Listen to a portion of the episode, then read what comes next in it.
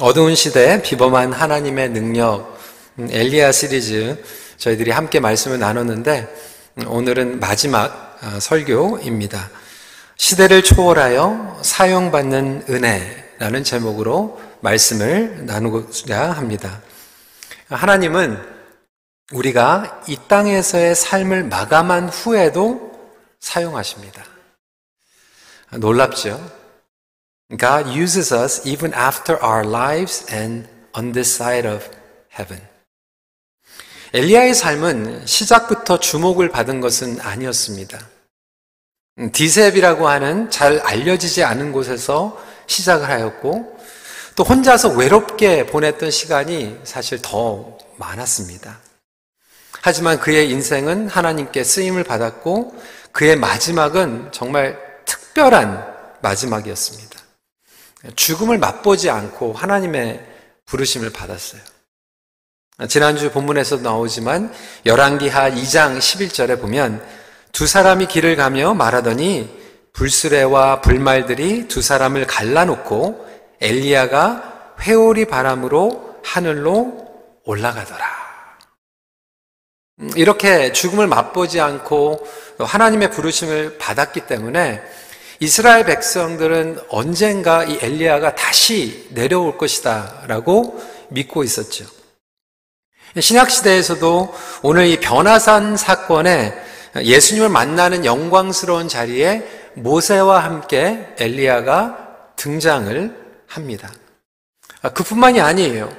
세례 요한이 하나님의 말씀 가운데 붙잡혀서 아주 놀라운 사역을 했때 사람들은 엘리야가 돌아온 것이다라고 믿었습니다.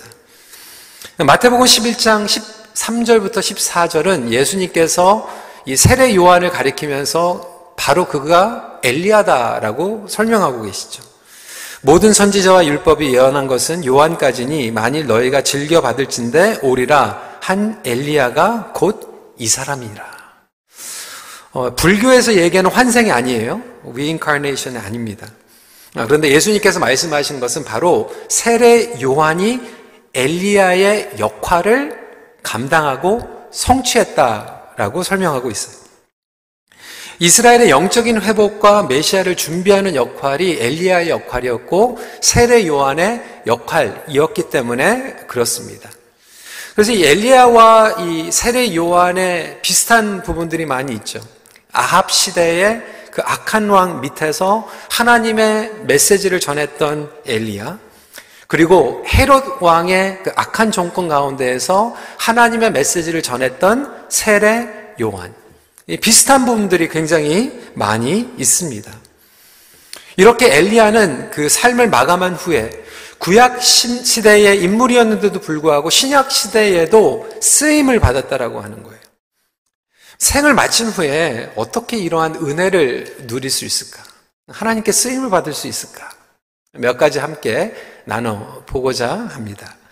첫 번째로 시대가 지나도 영향력은 계속 흘러갑니다. 예속단에 이런 말이 있습니다. 잘 아시죠? 호랑이는 죽으면 가죽을 남기고 사람은 죽으면 이름을 남긴다라는 이야기가 있습니다. 이 옛말이 있는 것처럼 무언가 흔적을 남기고 싶은 것이 우리에게 있습니다. 우리 이름이 좀 남기를 원해요.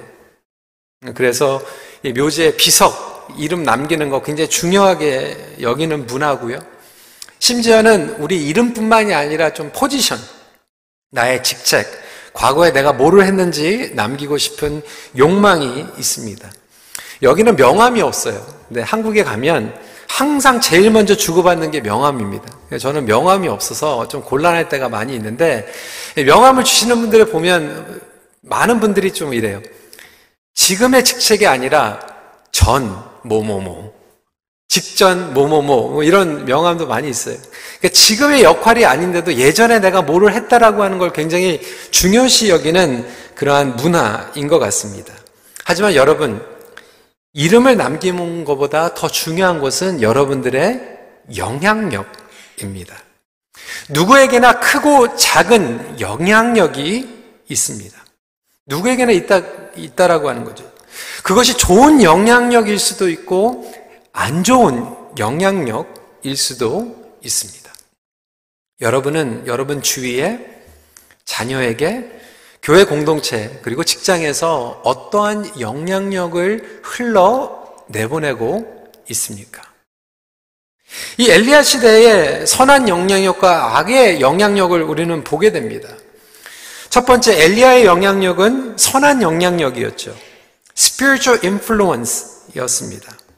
그래서 엘리야의 영향력은 당시 이스라엘 백성들에게만 흘러간 것이 아니라 신약 시대에 와서 예수님께서 오시는 그날까지도 유대인들의 생각을 지배했어요.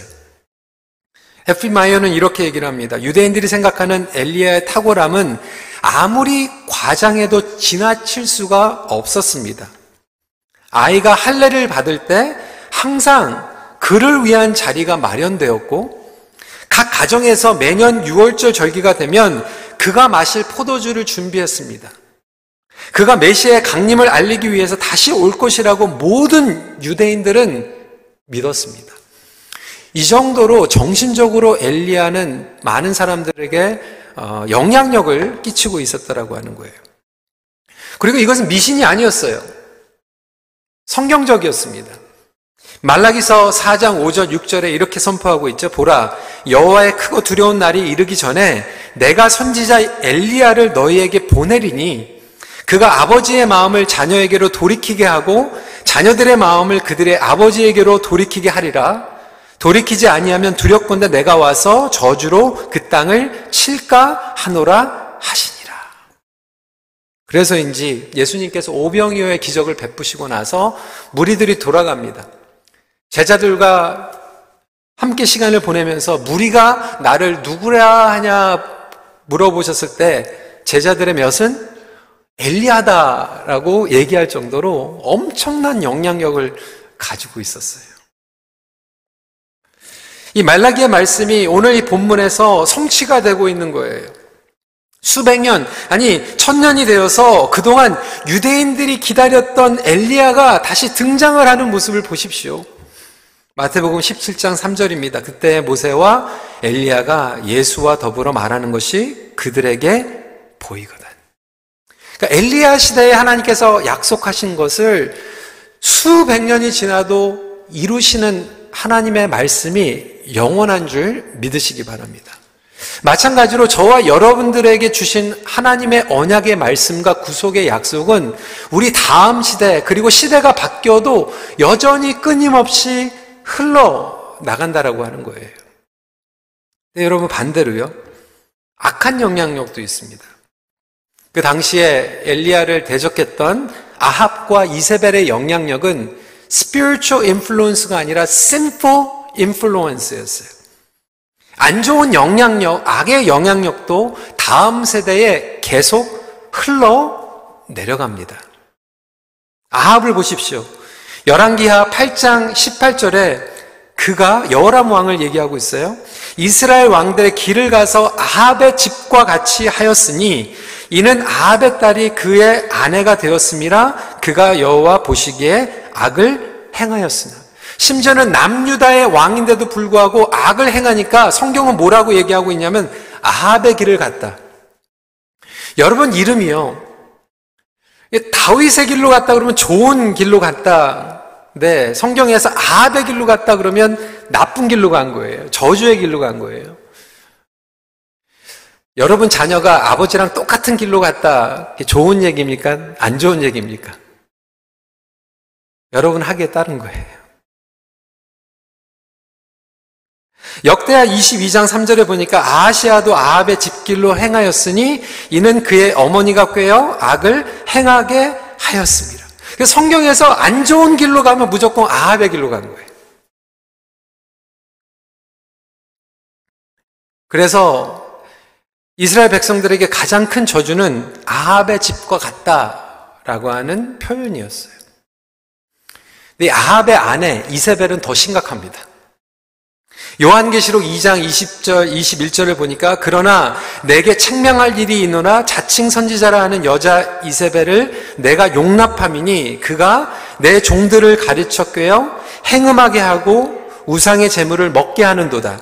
또 내가 그에게 회개할 기회를 주었을 때 자기의 음행을 회개하고자 하지 아니하는도다. 얼마나 악한 영을 소유하고 있었다면 두아디아 교회를 가장 심하게 책망하는 표현으로 이세벨의 영이다라고 표현하고 있습니까? 성경에서 행음, 우상숭배, 회개치 않은 영, 사단의 영을 얘기할 때 이세벨의 영이라고 취하, 아, 표현을 하고 있어요. 엘리야와 아합과 이세벨이 동일한 시대를 살아갔는데 시대가 지난 후에도 누구는 영적인 영향력을 끼치고 있고 누구는 악의 영향력을 끼치고 있습니다. 오늘 메시지를 들으면서 아, 그래, 성경에 나온 인물이니까 우리랑 좀 너무 동떨어져 있다. 라고 여길 수도 있을 것이에요. 여러분, 우리의 영향력은요, 우리 주변에 끊임없이 흘러가고 있고요. 심지어는 우리 부모님들의 영향력, 할머니, 할아버지들의 영향력은 엄청납니다. 대표적인 예로요. 이 parents influence, 약 4, 50년 전에 미국의 예일 대학교에서 7년에 거쳐서 한 사람의 일생을 일생이 그 다음 세대에 어느 정도 영향력을 끼치는가 조사를 하기로 결정하고 어, 인물을 선택해가지고 집중해가지고 five generation 다섯 세대를 추적제가 왔어요. 대표적인 인물으로 누구를 따라갔냐면 조나탄 에드워드. 여러분 많이 들어보셨죠? 프린스턴 대학의 총장을 지낸 바 있고 미국의 영적 대각성기에 가장 영향을 끼쳤던 인물입니다. 지금도 미국의 교회 역사에서 미국의 부흥, Great Awakening을 얘기하면 이 조나탄 에드워드 목사님 이름이 항상 나오게 됩니다. 그의 부인 역시 신앙이 훌륭한 여인이었습니다. 이렇게 훌륭한 인물이었던 조나탄 에드월드와 그의 후손을 추적하여서 그의 가문을 5대째 걸쳐서 연구를 했어요. 여러분 이게 이제 교회에서 추적한 게 아니라 예일 대학교에서 하다 보니까 조금 사회적인 직책을 많이 연구를 했어요. 그래서 이거 가지고 또 우리가 뭐 사회 직책이 중요하다 이게 아니지만 단편적으로 보여주고 있는 거예요. five generation 가운데에서 직계 후손 가운데에서 여러분 대학 총장을 지낸 사람이 13명 교수가 65명이 나왔고요. 의사가 60명이 나왔고 목회자가 100명이 나왔고요. 군인이 75명, 저널리스트가 85명, 변호사가 100명, 판사가 30명, 공무원이 80명, 미국의 하원 의원이 3명, 그리고 세네터 상원 의원이 2명, 미국 부통령이 1명이 나왔어요. 놀라운 가문 아닙니까? 명문 집안이죠. 자녀들이 그 영향을 받은 거예요. 축복을 받은 거예요. 물론 사회적인 직책이 다가 아니라고 제가 설명을 드렸습니다. 그런데 이 예일 대학에서 한 사람만 조사를 한 게 아니라 이 조나단 에드워드 목사님과 주일학교 때 같이 교회를 친하게 지냈던 best friend 베프를 똑같이 조사를 했어요. 맥스 주크라고 하는 인물입니다. 조나단 에드워드 목사님과 함께 어렸을 때 교회 학교를 같이 다녔어요. 근데 어느 날부턴가 방탕한 생활로 빠지게 됩니다. 교회를 떠났어요. 신앙이 없는 여인과 결혼을 하게 됩니다. 자녀들을 두게 됩니다.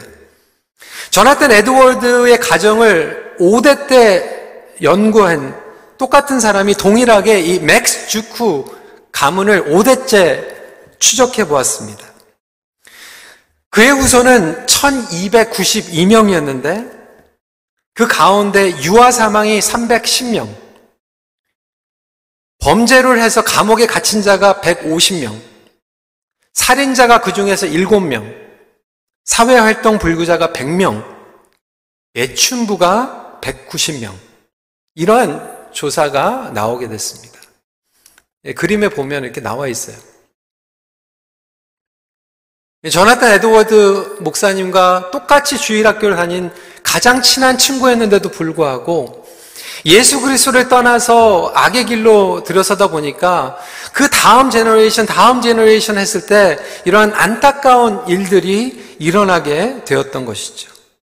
어떻게 이런 차이가 날 수 있을까요? 단순히 우연이라고 여겨집니까? 저는 이것을 뭐 가문의 저주 이렇게까지 보고 싶지는 않아요. 하지만 영적인 선한 영향력과 악의 영향력은 분명히 있다고 여깁니다. 이 두 가문의 대조는 부모가 할머니 할아버지가 자녀들에게 그리고 교회에서 어른들이 다음 세대에게 어떠한 영향을 줄 수 있는가 실제적으로 보여지는 결과가 아닌가 생각해 보게 됩니다. 우리가 경건한 영향력을 끼칠 때 자녀들은 그것을 열매로 맺게 됩니다. 우리의 삶이 마감한 후에도 끊임없이 영향력은 계속된다라고 하는 거예요. 제가 예전에 여러분들에게도 말씀을 드렸지만 저는 안 믿는 가정에서 태어났습니다. 제가 태어나기 전에 저희 할아버님은 어, 이 세상을 떠나셨어요. 하지만 저희 아버님을 통해서 저희 할아버지의 그 비즈니스 에틱을 항상 들었어요. 늘 들었죠. 그 성실함, 누가 문 열기 전에 먼저 가서 문 열고, 그 얘기가 제가 자라면서 제가 결정하고 어떤 일들을 행할 때 저를 굉장히 지배해 줬어요.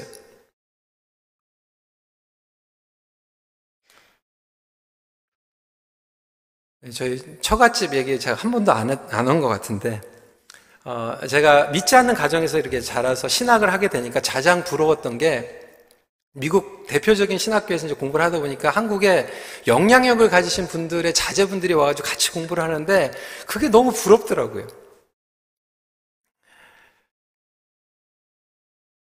근데 저희 아내 할아버님께서 한국에 존경받는 목회자이셨고 일제시대 때 독립운동 하시고 감옥에도 갇히셨지만 그 고생하는 가운데서도 언론이셨고 교수였고 많은 사람들의 존경을 받으셨습니다. 근데 저에게는 영적인 그러한 그 흐름이 없는데 어떻게 보면 하나님께서 이렇게 접붙임을 해주신 것 같아요. 지난번에도 강원도에 가나안 동문학교 이사회에 가서 제가 대표로 이제 임시 동안 이사장이 됐는데 뭐 제가 누구 젊은 목사가 왔는데 무슨 이사장이에요. 그런데 제 아내 할아버지 다 기억하시더라고요. 강원도에 계신 분들이. 목사님들도 장로님들도 다 기억하시더라고요. 뭐 암흑의 손자 사위라고 그러니까 다 통과시켜가지고 하루아침에 그냥 이사장이 돼버렸어요. 영적 축복인 것 같아요. 여러분, 우리의 선한 영향력이요. 우리는 모르는 것 같지만 우리가 모르는 사이에 자녀들에게 흘러가고요. 제가 우리 부모님들에게도 젊은 부모님들에게도 얘기했지만 우리 자녀들, 우리 어린 아이들 지금 팬데믹 가운데에서 여러분 솔직히 나오면 대면 예배에서 집중 안 됩니다. 크라이룸에서 저기서 막 아이들 울고 있고요. 밖에 나가면 지금 스피커가 잘 안 된대요. 그래가지고 예배에 집중할 수가 없습니다. 그럼에도 불구하고 부모들이 그 어린아이의 손을 붙잡고 할머니, 할아버지가 그 손을 붙잡고 예배에 나왔을 때 뭐 우리가 설교를 기억하겠습니까? 어린아이들이 뭐 그걸 기억하겠어요. 그런데 제가 이해 목회를 하면서 나중에 듣게 되는 건요, 아이들이 방황하고 교회를 떠났다가도 나중에 결혼하고 아이들을 낳게 되면 자기가 어렸을 때 그 부모님 손잡고 할머니, 할아버지와 함께 교회에 왔던 그것이 기억이 나가지고 결국 주님 앞에 돌아오는 간증들을 너무나도 많이 들었어요. 그게 선한 영향력이에요. 반면에 이번에도 우리 차세대 리더십 얘기하면서 들었고 우리 젊은이들한테 얘기 듣는데 어떤 데서는 교회 직분자들이 막 싸우고 안 좋은 것들이 일어나고 뭐 그런 것들 때문에 교회를 떠나는 일들도 일어나게 되고요. 그러니까 교회 공동체 안에서도 이러한 악한 영향력을 맛보기도 하고 선한 영향력을 맛보기도 합니다. 누구 때문에 영적으로 살아나기도 하고요. 누구 때문에 교회를 떠나고 싶은 마음이 생기기도 합니다. 어떤 친구들은요, 정말 나 아버지와 똑같은 사람 만나가지고 결혼하고 싶어요. 이렇게 기도 제목으로 내놓는 사람이 있고요. 어떤 사람은 내 아버지랑 조금이라도 닮은 사람은 도망가고 싶다. 이렇게 얘기하는 청년들도 저는 얘기를 많이 들었습니다. 여러분들은 지금 어떠한 영향력을 여러분 자녀에게, 손주들에게 흘려 내보내고 있습니까?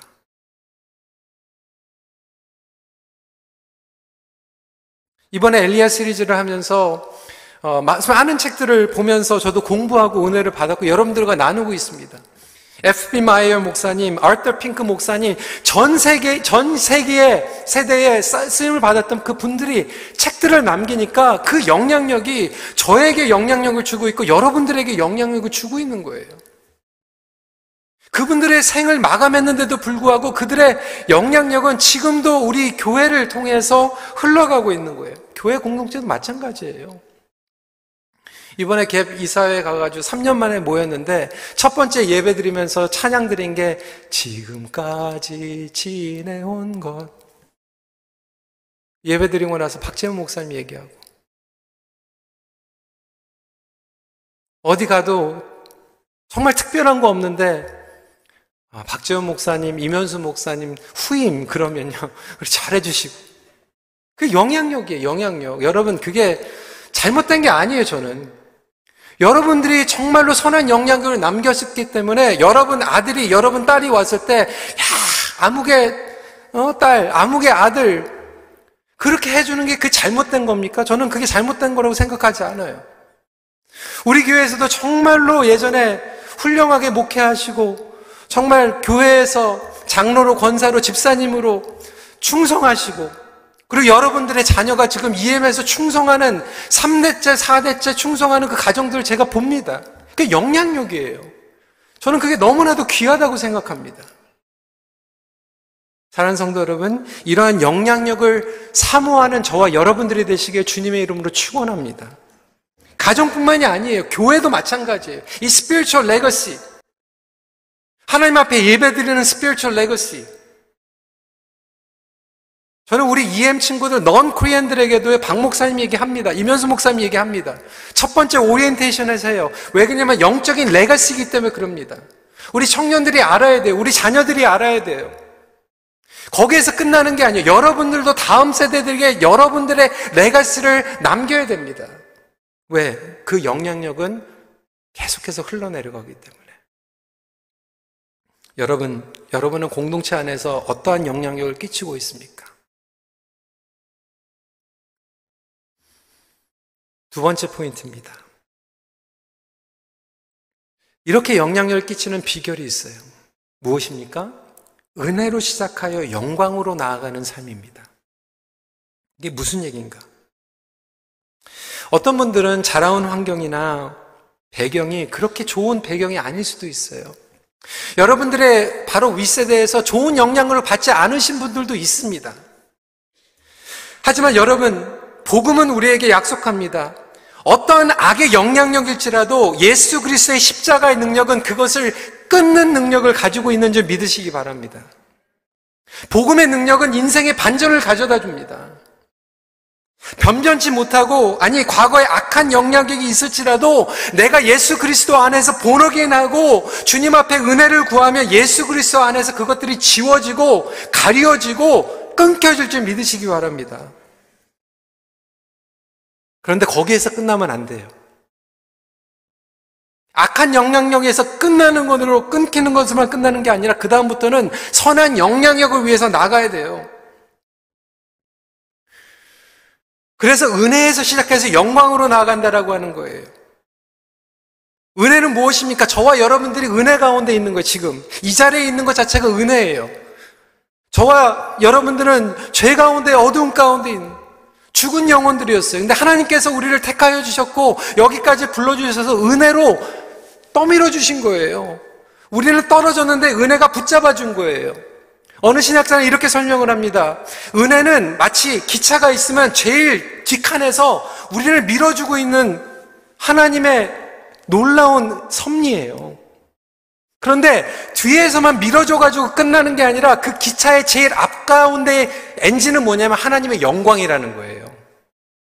그래서 하나님의 영광이 우리로 하여금 그냥 은혜로만 그냥 턱걸이 해가지고 겨우겨우 살아가는 신앙생활이 아니라 그 영광이 있기 때문에 우리에게 사명이 주어지고 비전이 주어지고 생명력이 주어져서 우리는 한 발자국 더 하나님 앞에 달려갈 수 있다라고 하는 거예요. 여러분, 우리가 넘어지면요, 우리가 떨어지면 은혜가 붙잡아줘요. 그래서 저와 여러분들이 매주 그 은혜 때문에 예배를 드릴 수 있잖아요. 모든 것이 은혜, 모든 것이 은혜. 그것도 좋지만, 여러분, 언제까지 우리가 그냥 은혜로 겨우 신앙생활 하겠습니까? 영향력을 끼친 사람들은요, 그냥 은혜로 턱걸이하고 신앙생활을 한 사람이 아니라 은혜로 받침을 받았을 때 더 한 발자국 나가서 먹거나 마시거나 하나님의 영광을 위해서 살겠다라고 다가간 사람들이 결국 영향력을 남기게 됩니다. 영광을 추구하는 사람들이 영향력을 남기는 거예요. 그러니까 은혜는 턱걸이인데 영광은 그 다음 단계로 나가는 거예요. 사랑하는 성도 여러분, 여러분들의 삶 가운데 하나님의 영광을 구하는 저와 여러분들이 되시기 주님의 이름으로 축원합니다. 본문으로 돌아와서 변화산에서 엘리야와 모세가 등장하죠. 예수님을 만나죠.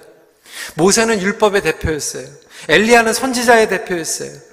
여러분 역사를 막론하고요. 가장 만나고 싶은 사람 불러낼 수 있으면 여러분 누굴 만나겠어요? IT 하는 친구한테 물어봤더니 스티브 잡스 만나고 싶대요.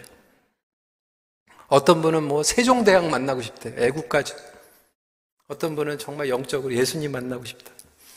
어느 권사님한테 여쭤봤어요. 권사님 누구 만나고 싶어요?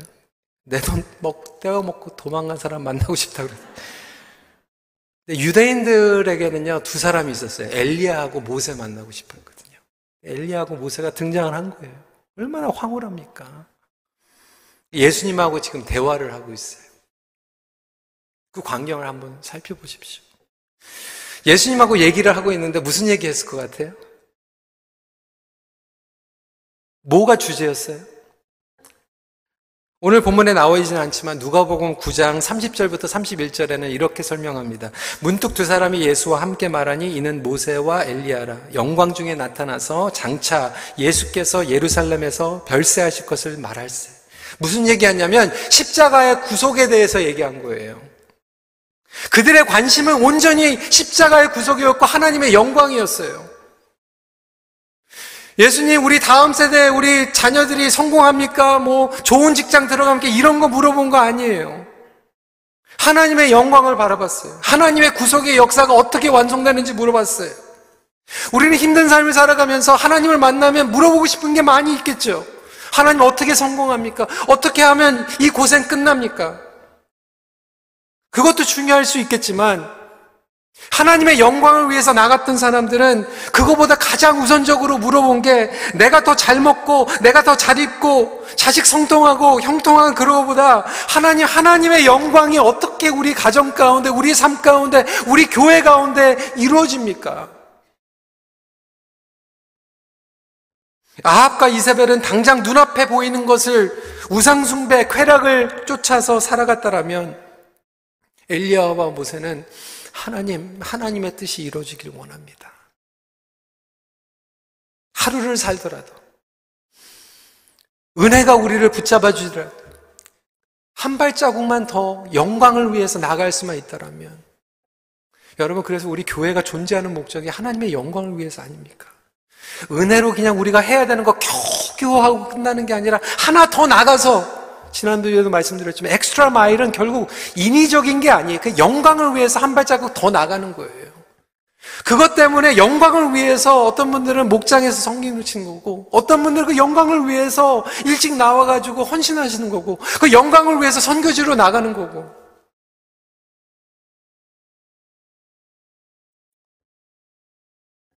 자신의 영광이 아니었어요. 모세도 그렇고 엘리야도 그렇고 결국 오늘 말씀해 보니까 영광스러운 자리에 나타났는데 조연이에요.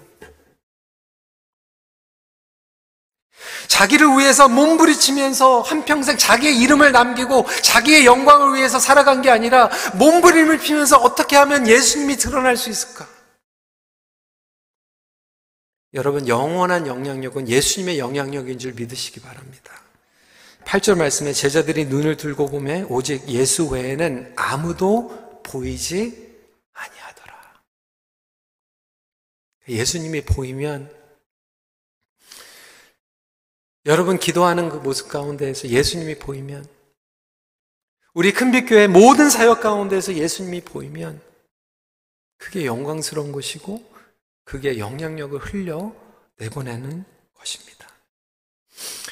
여러분 엘리야 시리즈를 마무리하면서 저와 여러분들은요 평범한 사람들이에요. 무엇이 평범한 사람을 비범하게 만듭니까? 비범한 예수님과 같이 가기 때문에. 제가 어디서 들은 예화입니다. 제 2차 대전에서 전쟁에 싸웠던 군인이 있었습니다. 세월이 지났어요. 할아버지가 됐어요. 그 손주와 함께 전쟁 영화를 보는 거예요. 세계 제2차 대전. 그 연, 전쟁을, 아, 영화를 보고 나서 어린 손주가 할아버지한테 물어보는 거예요. Grandpa, were you a war hero? 할아버지, 할아버지는 전쟁의 영웅이었어요? 할아버지가 눈물을 흘리면서 이렇게 얘기하는 거예요. 할아버지는 전쟁 영웅이 아니야. 그런데 할아버지는 전쟁 영웅들과 같이 싸웠어. I'm not a hero, but I had the privilege of fighting with a hero. 성도 여러분, 저와 여러분들은 영웅이 아니죠. 평범한 사람들이에요. 우리 예수님이 영웅인 줄 믿으시기 바랍니다. 그런데 예수님과 같이 가다 보니까 그 영광이 저와 여러분들에게 주어지는 거예요. 예수님과 같이 간, 예수님을 섬겼던 영광. 예수님을 위해서 희생했던 영광. 예수님과 끝까지 갔던 그 영광. 그것이 가장 귀한 영광이라고 하는 것이죠. 하나님은 시대를 초월하여서 역사하고 계십니다. 구약의 하나님은 신약의 하나님이시고 지금도 성령님을 통하여서 역사하고 계십니다. 우리 예수님은 알파와 오메가세요. 어제도 계셨고 오늘도 계셨고 다시 오실 예수 그리스도입니다. 동일하게 함께 하시는 그 예수님과 동행하는 저와 여러분 주님 안에 거할 때 엘리야가 쓰임 받았던 같이 저와 여러분들도 시대를 초월하여 쓰임 받는 은혜를 누릴 줄 믿으시기 바랍니다. 말씀 마칩니다. 예수 안에서 우리는 영원한 삶을 누리게 됩니다. 같이 기도하겠습니다. 오늘 말씀을 붙잡고 나아가면서 성도 여러분, 여러분은 지금 여러분들의 자녀, 가정, 목장, 교회 공동체, 그리고 사회 어떤 영향력을 흘려내보내고 있습니까? 여러분의 영향력은 영적인 영향력입니까? 아니면 악의 영향력입니까? 오늘 하나님께서 우리에게 주시는 이 말씀을 통해서 여러분 가볍게 여기지 마세요. Whatever you do, whatever you commit has an impact, influence. 이 시간에 같이 결단했으면 좋겠어요. 하나님, 나의 삶 가운데에서 아합과 이세발과 같이 당장 눈에 보이는 것을 따라가는 그러한 삶을 살아가다가 정말 우리 후손들에게 주변에 있는 사람들에게 안 좋은 영향력을 흘려내보지 않게 하여 주시고 하나님 나는 엘리야와 같이 그러한 능력은 없지만 아니 조나탄 에드워 같이 그런 뭐 직책도 없고 학력도 없지만 하나님 최소한 정말 우리 가정과 우리 모건 식구들만큼 내가 만나는 같이 일하는 그 동료들한테 소박하지만 선한 영향력을 깨쳐서 예수님이 보일 수 있는 그런 삶을 살아가게 해주세요. 우리 시간에 같이 기도했으면 좋겠고요. 혹시 여러분, 여러분 삶 가운데 안 좋은 영향력들이 여러분들을 지배했습니까? 과거의 상처가 여러분들에게 아직도 흔적으로 남아 있습니까? 여러분 이 시간에 기도하세요. 하나님, 예수 그리스도의 복음으로 그것이 끊겨지게 하여 주셔서 지워지고 커버되고 이제 더 이상 그 영향력이 나의 세대에서 끝나게 하여 주심으로 다음 세대 그들에게는 하나님의 복음의 영향력이 흘려 나가게 하여 주시옵소서 이렇게 기도하는 시간 갖도록 하겠습니다. 같이 기도하시겠습니다.